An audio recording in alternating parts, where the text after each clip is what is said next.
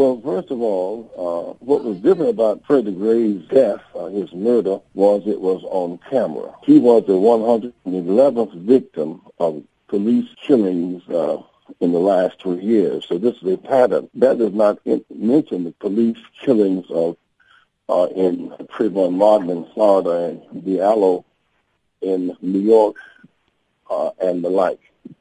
So the police, by and large, who killed blacks not been indicted, not have been charged. That is instead. He left the scene alive, and the paddy wagon became a tombstone. Came out the other end dead. And so far, there has been no report, and there has been no condemnation in the legal sense yet.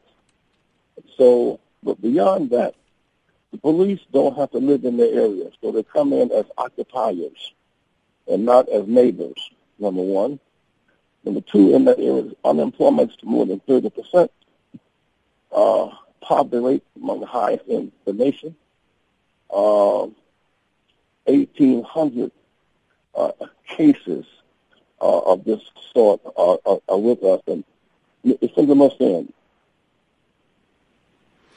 Now, you've spoken out against the comments made by the governor of Maryland, Larry Hogan, for what he called lawless gangs of thugs, saying that that kind of language is not very helpful. Why do you believe that? It, it, it is unacceptable language because it does not characterize what's happening.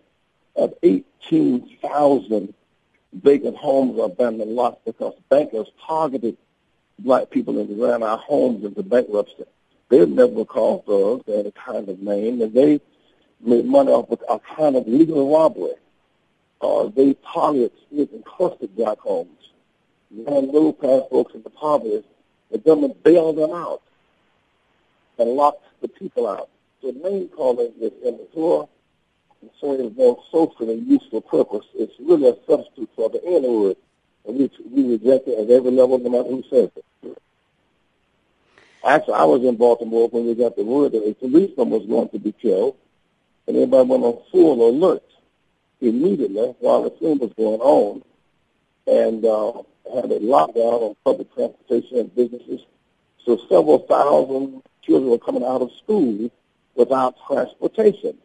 Those children began to uh, lash out. They were not going to be the children without transportation. Reverend Jackson, this goes though to a deeper issue, and you being an icon, a champion of the civil rights movement, so not only in your own country, but also across the African continent and the globe. Do you believe that it speaks directly to those issues that America still has a lot of ground to cover in attaining the objectives of that civil rights movement? Well, America has more ground to cover than it wants to recognize. At least after legal apartheid in South Africa, our brothers and sisters had a the Truth and Reconciliation Commission to address in some measure uh, the guilty and, and those who were not. Uh, but in this case, there's been a kind of arrogance, no truth and reconciliation. As a matter of fact, between 1880 and 1950, more than 4,000 blacks were lynched, often after church, with, with church parties, lynching parties.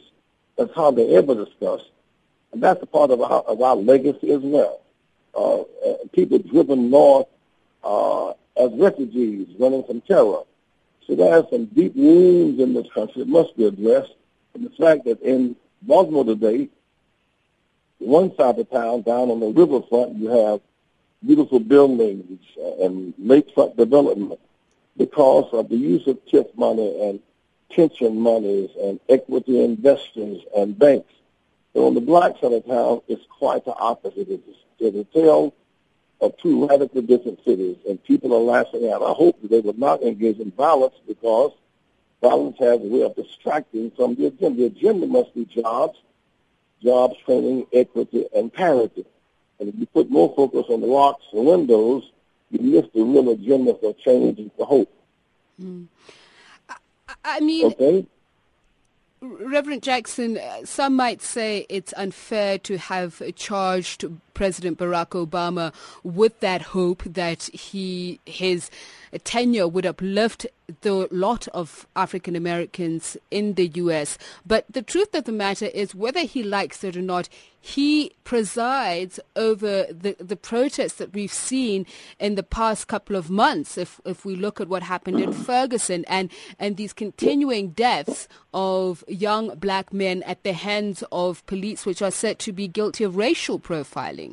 Well, he must address it in a legislative and budgetary sense, not just a rhetorical sense. We speak of faith and hope, but faith is the substance of things hoped for. There must be an urban policy. You have 18,000 vacant homes and abandoned lots. You have police who are occupied and don't live in the